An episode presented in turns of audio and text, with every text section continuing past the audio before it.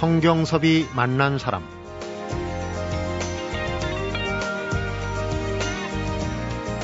판화 몇 장으로 세상을 바꿀 수 있다고는 믿지 않습니다. 그래도 판화에 짧은 글을 쓰고 그림을 그려 새겼습니다.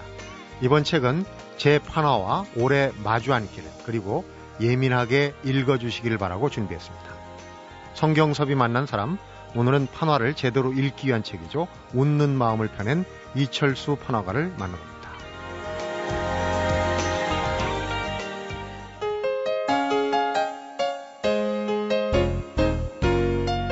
어서 오십시오. 반갑습니다. 예, 반갑습니다. 네.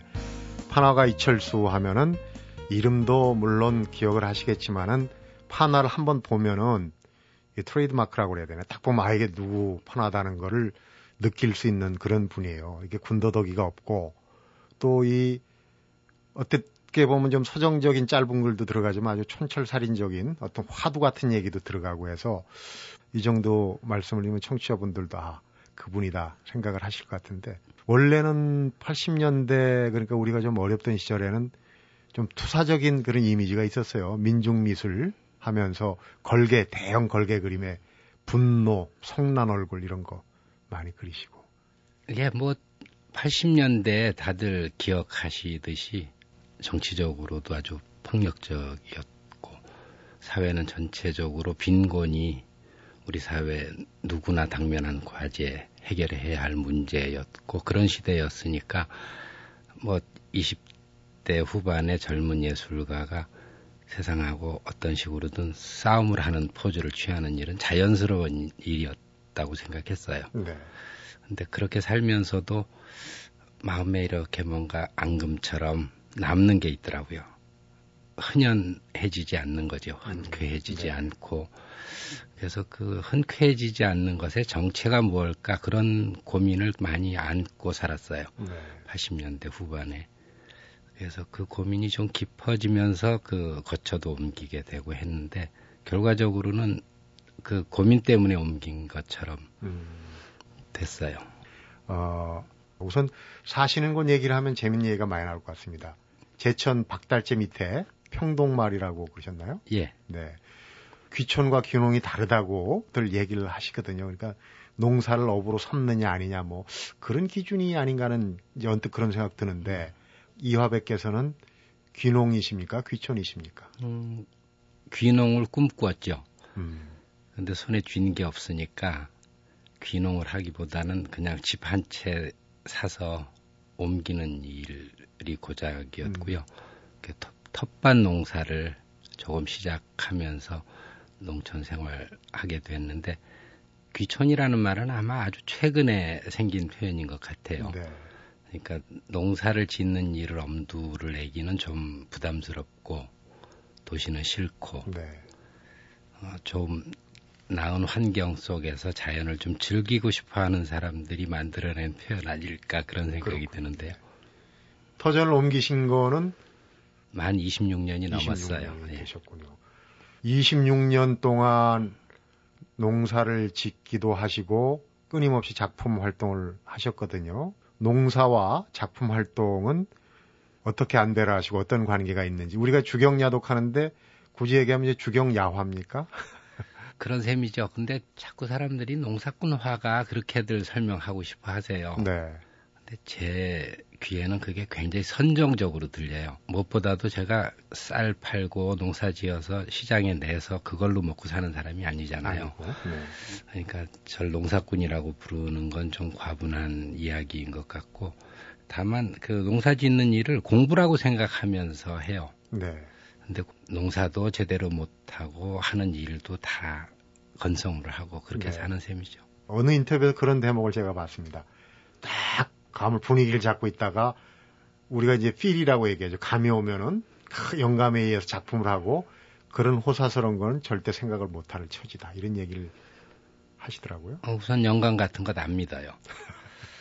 일하는 중에 어, 저절로 떠오르는 생각이 있기는 하지만 그냥 단순한 일에 땀을 흘리고 살다 보면 음.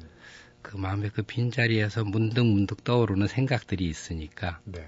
그럼 그것 것들을 잘 기억해 놨다가 그림 그리는 거죠. 그러니까 네. 좀 수월하게 그려요. 영감 이러면 왜 좀 각별한 감각을 가진 사람 또 그걸 신내림처럼 뭐 기다리기라도 해야 할 것처럼 오해하실까봐 네.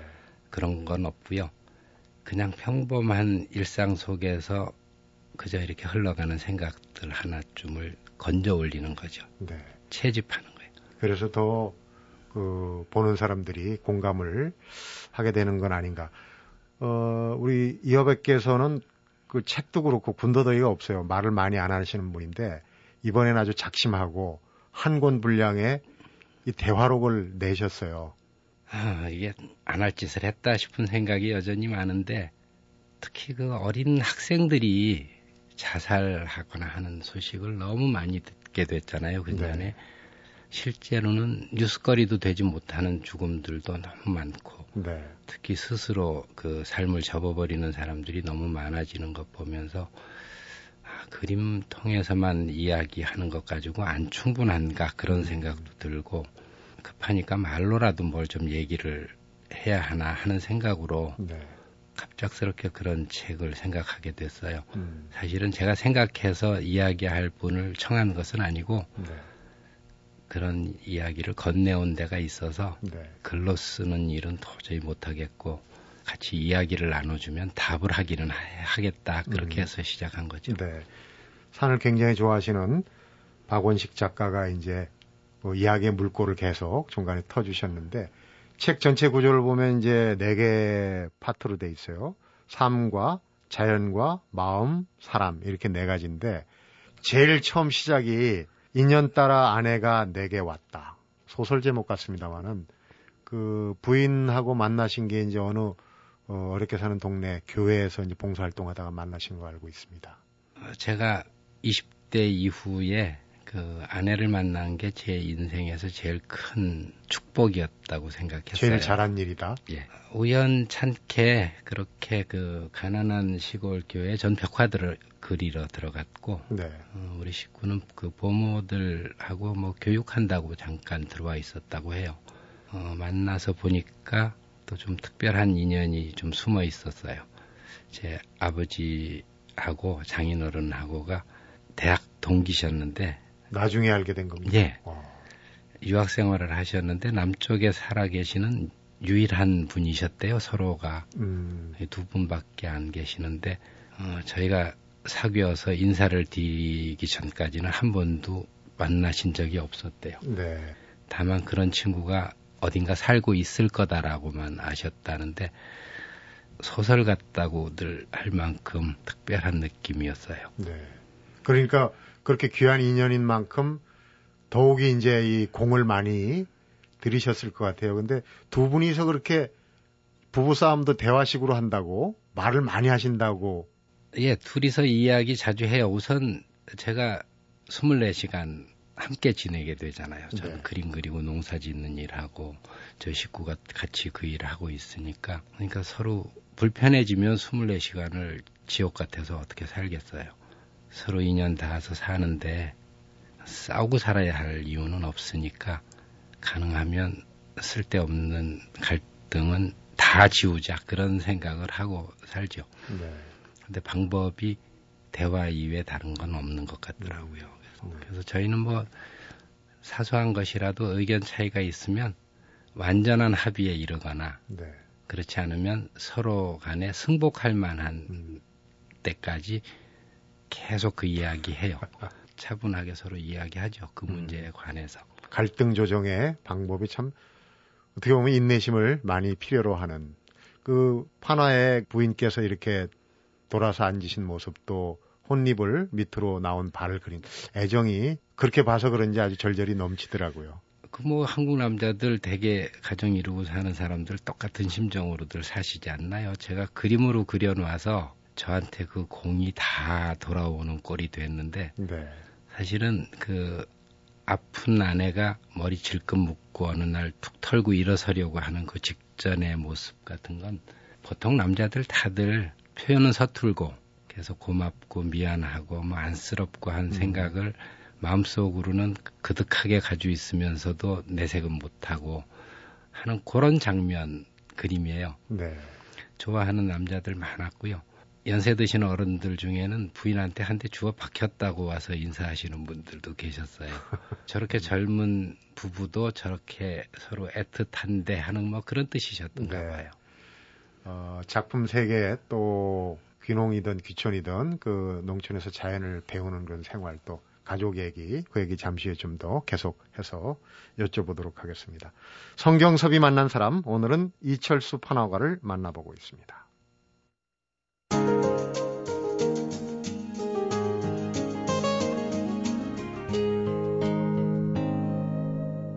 성경섭이 만난 사람. 첫 번째 삶이란 주제 중에 또 이 참 재밌게 읽었던 게 짜장면에 얽힌 그 어떻게 표현을 해야 되나요? 좀 자존심도 구겨졌지만 또 아련한 그런 어 에피소드가 있던데 직접 한번 소개를 해주시죠. 제가 사는 그쪽으로 내려가서 아마 몇 해 안 됐을 때일 거예요. 아이들 아직 어릴 때인데 교통이 좀 불편한 곳이거든요. 그래서 네. 목욕을 한번 하려면 시외버스를 타고 시내로, 시내로 나가서 네. 아이들 어리니까 목욕탕 찾아가 가지고 목욕시키고 옷 갈아입히고 그러면 이제 짜장면이나 뭐 보통 먹는 그 탕수육이나 이런 것 먹여 가지고 들어오면 아주 좋아하고 하던 때인데 틀림없이 원고료를 그날 보낼 거라고 하는 걸 이제 확인을 하고는 호주머니에 있는 돈만 가지고 나갔는데 은행에 들렸더니 통장에 돈이 없는 거예요. 들어와 있는 돈이 없다고 하고 예. 근데 그 시절만 해도 없다고 하면 그렇게 하나도 없던 시절이었어요. 그러니까 목욕하고 아이들 좋아할 그 짜장면 파티가 이제 불가능해지는 상황이 된 거죠. 부끄럽기도 하고 뭐 자존심도 좀 상하고 아무래도 그런 상황이 되니까 이제 되돌아와야 하는 상황이 됐는데 우리 식구가 허주머니를 이렇게 뒤지더니 아 짜장면을 두 그릇만 시키고 나눠 먹을 수 있겠다는 거예요. 그러면 그 집에 갈 차비는 되겠다고 해서 근데 그걸 선선히 못 받고 짜장면은 무슨 짜장면이냐고 이제 짜증을 냈어요. 네. 화를 냈는데 화낸 것이 다 짐작하시겠죠. 참 복잡한 감정이 섞여 있는 짜증이었는데 지금 에서 보면 좀 알량했다고 반성을 그렇죠. 하시죠. 그래가지고 성질을 내고서는 몇 걸음 걸었는데 아 이건 내가 잘못한 거구나 하는 생각이 들더라고요. 그래서 얼른 마음을 누기고는 내 식구가 짜장면 두 그릇 사서 나눠 먹고 들어왔던 기억이 있어요. 그 네. 특히 젊은 사람들 요즘은 너무 이렇게 조건에 관한 생각을 많이 하는 것 같았어요. 특히 결혼하려고 하면서 뭘 준비를 하고 결혼하겠다고 하고 특히 그 준비라고 하는 게 자식 잘 키울 준비라든지 정신적인 뭐 성숙을 의미하기보다는 대개 가재도구 갖출 거 갖추고 뭐 아파트 하나라도 얻고 뭐 이런 식의 준비만 생각하는 것 같은데 그렇게 가장으로서의 자존심도 무너지는 날이 있고 그렇긴 음. 했지만 그냥 서로 좋아서 이런저런 조건 생각하지 않고 함께 살아가자고 하는 다짐만으로 결혼하던 그 30년여 전에 그 생각을 요즘 젊은 세대들하고 좀 나누고 싶었어요. 네. 뭐 저희 아이들도 이미 그렇게 결혼을 해야 할 나이가 되고 하니까 음. 더 그런 얘기 해주고 싶었는지도 모르겠어요. 네. 어, 책의 184페이지에 이건 어, 조등이 노란색이 걸려 있고 정말 아주 짧은 단문인데 와닿는 게 많았습니다. 제가 소개해드리겠습니다. 어, 98년도 작품이신 것 같은데 상갓집 등이 밝다. 등만 밝은가 그의 생에도 밝았는가. 단 석줄인데 이 머리털이 설 정도로 저는 전율을 느꼈습니다. 그런데 농사를 지면서 새들이나 벌레들이 어디서 임종을 맞는지 궁금해 하셨는데 26년 농촌 생활 중에 그 해답을 찾으셨다. 저도 처음 듣는 얘기입니다. 직접 소개를 해 주시죠.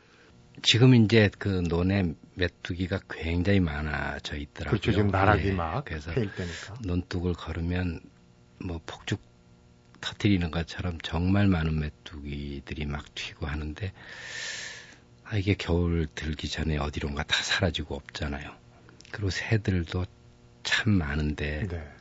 그런 새들도 어디선가 임종을 맞을 게 음. 분명하고 개구리도 개구리도 지금 수천 마리 이상 아마 제 논에 있을 텐데 아, 이런 것이 다 어디 무덤을 쓰는 걸까 그런 생각 저절로 하게 돼요. 꼭 그 특정한 자리가 아니라도 생명들이 자연 속에서는 다 죽을 때도 알고 죽을 자리를 찾아가는 것 같아요. 네. 시골의 개들도 오랫동안 기르다가 늙은 개들 중에는 어느 날 감쪽같이 그 끈을 풀고 산으로 혼자 가서 다시는 안 오는 그런 개들이 있다고 하더라고요. 사람들이 아주 영물이라고 하고 하는데 그 자기 죽음에 관해서 그렇게 처연하고 자연스러운 태도를 보이고 하는 이런 어른스러움이 저렇게 자연의 생명 속에는 저절로 깃들어 있는데 네. 왜 우리는 죽고 사는 문제에 그렇게 자유롭지 못하고 그렇게 애착을 많이 가지나 그런 생각도 들고 그래서 죽음에 관한 이야기를 결론을 잘 내면 사는 것도 잘 살 수 있겠다. 그런 생각으로 제가 죽음에 관한 이야기 의외로 많이 하고 있는 셈이에요. 네. 제가 인생을 잘 살기 위해서 그걸 풀어야 할 숙제처럼 가지고 사는 게 중요하겠다는 생각 때문에 네. 그런 그림 그리게 되죠. 삶이라는 주제 안에 또 한마디 이 각인되는 게 있습니다. 죽은 하고 죽는 하고의 단어 차이를 아주 예리하게 구분을 하셨어요. 예. 사실은 그 우리가 태어날 때 기억하지 못하잖아요. 온 데도 우리가 모르고 사실은 죽어서 갈 때도 모르고 사는 건데 모르고 오긴 했지만 어쨌든 와서 살아가는 동안 생명으로 살면서 적어도 아, 우리 이렇게 살아간다고 하는 것 혹은 살아있다고 하는 것 속에 죽음이 내재하고 있거나 적어도 프로그래밍이 돼 있는 거잖아요. 네. 피해갈 방법이 없는 거고. 그래서 죽음 속에서도 생명을 읽어낼 수 있어야 하고 또 살아가는 생명 속에서도 죽음을 읽어낼 수 있어야 하고 그 두 가지가 같이 읽히면 그 생사 문제에서 비로소 자유로워지는 일일 텐데 음. 아무 생각 없이 사는 것 같은 자연의 생명들은 다 그 문제에 관해서 해답을 잘 알고 있는 것 같고 이 영특하다고 하는 사람은 정작 그 문제에서 여전히 노연하기 좀 어렵고 그래서 세상에뿐 아니고 제 안에도 많이 있는 그 욕심에 관한 이야기도 그게 생명 현상의 일부이기는 하겠지만 아, 우리 인간이 우리 사회에서 보여주고 있는 욕심이라고 하는 것의 양태는 음. 그냥 두고 보기에 너무 험해지고 볼썽사나워져서 이 문제에 관해서도 어쨌든 같이 이야기를 좀 해보고 싶다는 생각이 들었어요. 네. 그 이야기의 통로도 마찬가지로 죽음이죠. 그런 이야기들 앞에서 어, 이런 대화집을 내게 된 계기 중에 가장 중요한 게 요즘 젊은이들, 어린이들이 너무 안타깝게 목숨을 버린 일 이런 게 이제 안타까워서 한번 그림보다 더 한 발 나가서 뭔가를 해보고 싶었다 말씀하시는데 그만큼 이제 소통 또 사람 간의 관계 이런 걸 중시하시는 것 같아요. 그 책에도 사람이란 챕터가 따로 있거든요. 이 사람 중에 하나인 우리 이철수 판화가를 조금 더 이해하는 그런 이제 어, 시간을 좀 가져볼까 해서 자, 잠시 후에는 그런 얘기를 좀 한번 여쭤보도록 할게요. 성경섭이 만난 사람 오늘은 이철수 판화가를 만나보고 있습니다.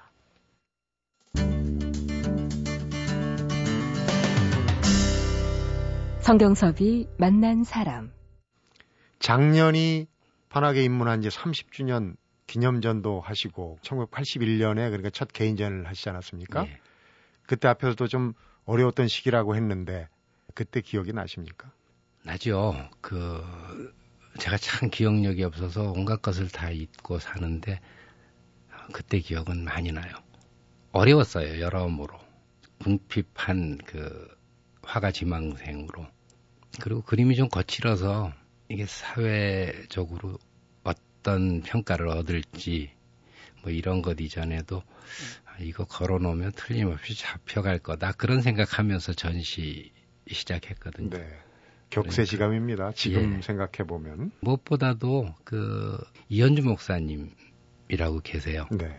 제가 지금도 각별히 존경하는 선생님이시기도 하고 선배이기도 하고 한데 그분 덕을 참 많이 봤어요.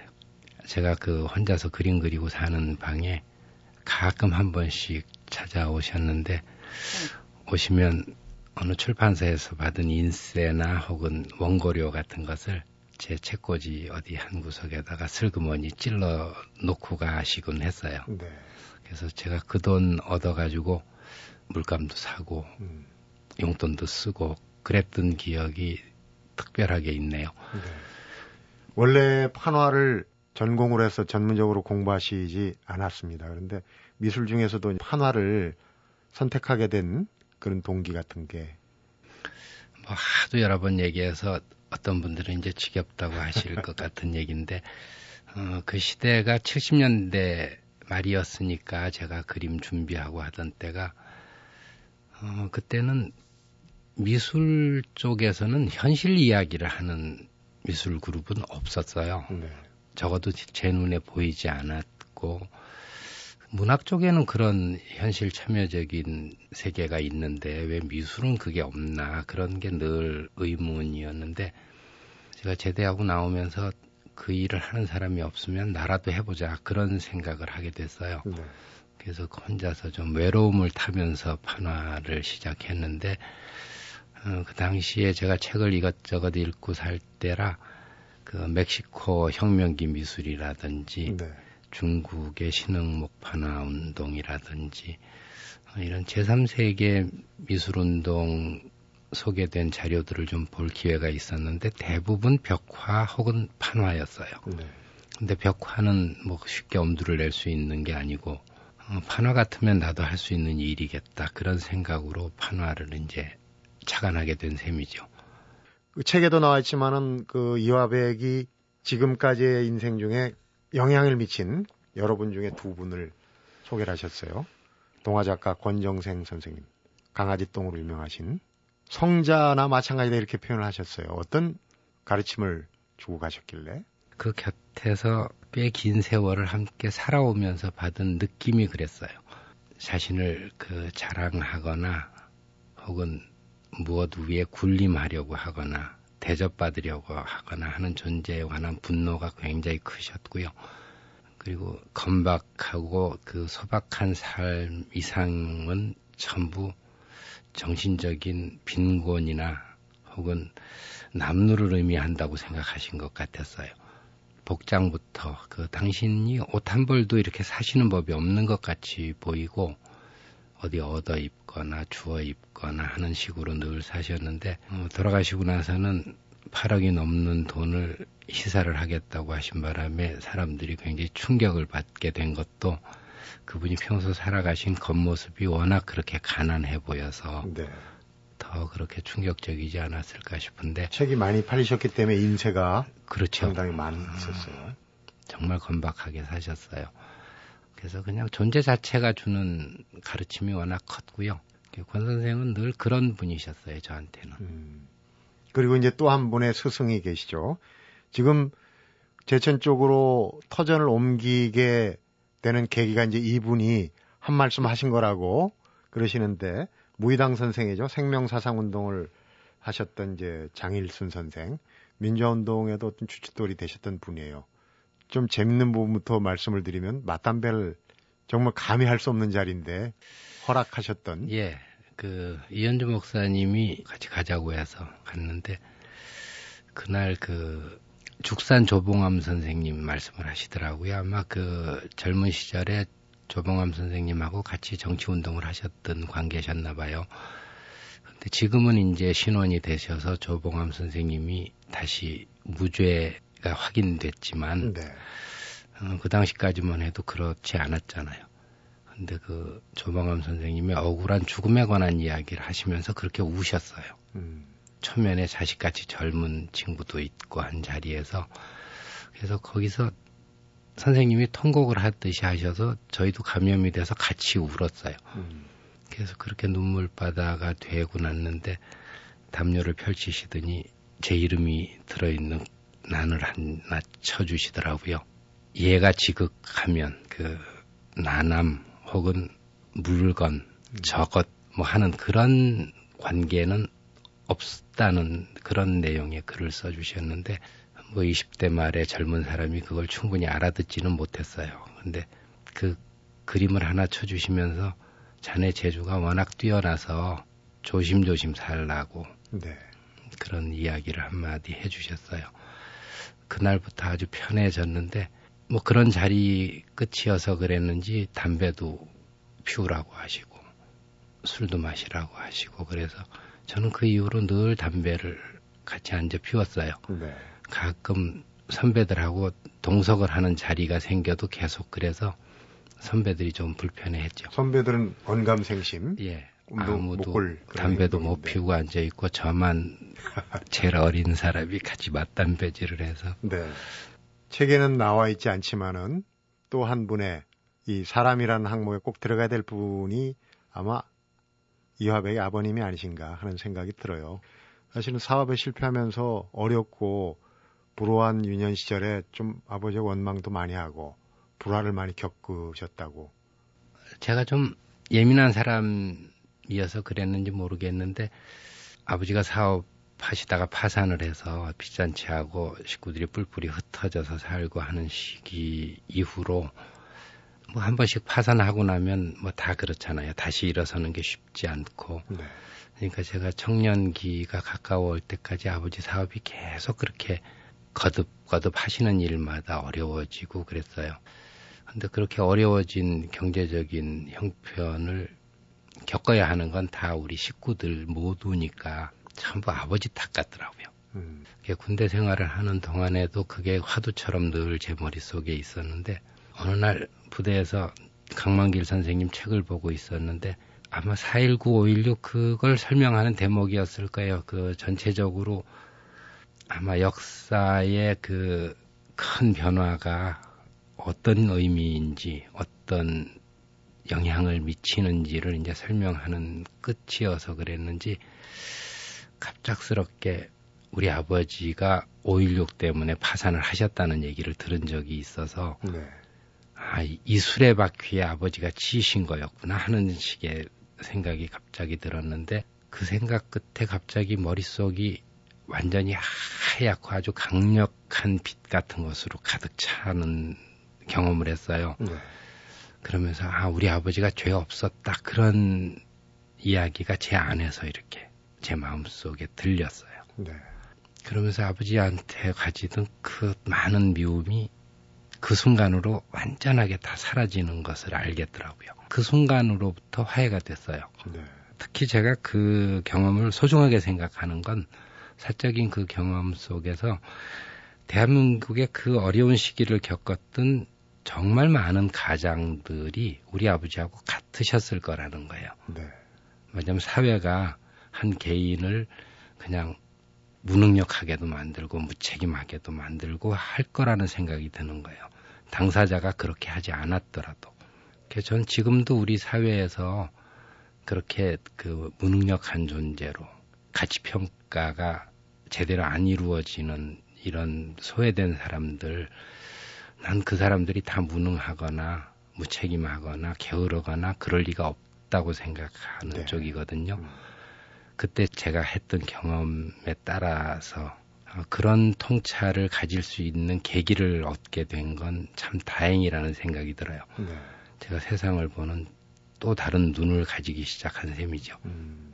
마무리해야 될 시간입니다. 아쉽지만은 그런데 앞에서 이화백님께서 본명하고 단호하게 얘기를 하셨는데 젊은이들 아이들이 좀 더 다른 생각을 갖게 해보고 싶었다. 한마디로 직접 표현하신다면 어떤 바람 혹은 어떤 주문이라고 하면 어떨지 모르겠는데. 제가 지난번 30년 전에 하면서 그 마지막에 그린 작품 중에 하나가 길이 보이지 않는 거기서 길을 내 그렇게 화제가 달린 판을 하나 새겼어요. 네. 젊은 남자가 아무것도 더 앞에 그려져 있지 않은 앞을 바라보면서 뭔지 모를 어떤 동작을 이렇게 취하려고 하는 단순한 그림인데 젊은 당사자들이 찾을 수 없는 길, 보이지 않는 길을 부모 세대나 앞선 세대들이 알아서 찾아줄 방법이 어디 있겠어요. 네. 아이들 눈에 안 보이는 길이면 저희 눈에는 더 안 보이는 게 당연한 일이고 길이 안 보이게 만들어 놓은 현실에 관해서 미안해 하면서 음. 미안하지만 거기서 어쨌든 너희들이 길 내야 한다고 하는 이야기를 한 거죠. 무책임하다면 무책임한 주문이고 조언인 셈인데 제가 처음 시작하던 20대 30대도 길이 보이지 않기는 마찬가지였던 것 같아요. 네. 열심히 살아가다가 삶의 갈피갈피에서 지혜로운 선택, 가능하면 선하고 의로운 선택, 어, 그 속에 있어 보려고 아주 애쓰고 살았던 것이 조금씩 조금씩 결과를 만들어 온 것 같다. 그런 생각도 들고, 네. 무엇보다도 그러기 위해서 자기 긍정 하나쯤은 그 붙들어야 할 것 같다는 생각이 들었어요. 결론적으로는 자기 긍정이죠. 음, 자기 긍정이 참 중요합니다. 자긍심이라고 얘기할 수 있죠. 지금 그런 얘기들 담아서 지금 이메일로 그 나뭇잎 편지도 해서 책도 많이 내시고 어 이철수의 집 홈페이지에 들어가면 이제 그런 얘기도 서로 주고 받을 수 있고 마음의 위안이 되는 또 그 판화 그림들 좋은 그림들도 무료로 감상할 수 있고 참 좋은 그 소통의 장이 있습니다. 정말 그 농사 짓고 또 판화 그리시느라고 굉장히 바쁘신데 이 서울까지 오시라고 해서 귀한 시간 어, 뺏었는데 정말 의미 있고 재밌는 얘기 오늘 잘 들었습니다. 고맙습니다. 고맙습니다. 성경섭이 만난 사람 오늘은 판화로 읽은 사람과 세상 이야기죠. 웃는 마음을 펴낸 이철수 판화가를 만나봤습니다. 살아있는 지금 하루하루를 절정으로 사는 일이 중요하죠. 낱낱의 삶이 소중하고 존귀하다는 생각, 또 그 생각들을 놓치지 않고 애써 살면 되겠다 싶습니다. 이철수 판화가의 말입니다. 오늘 하루 최선을 다해 살고 내일도 또 그 내일도 최선을 다한다면 인생을 최고로 살아낸 그런 괜찮은 사람들이 되는 거겠죠. 성경섭이 만난 사람 오늘은 여기서 인사드리겠습니다.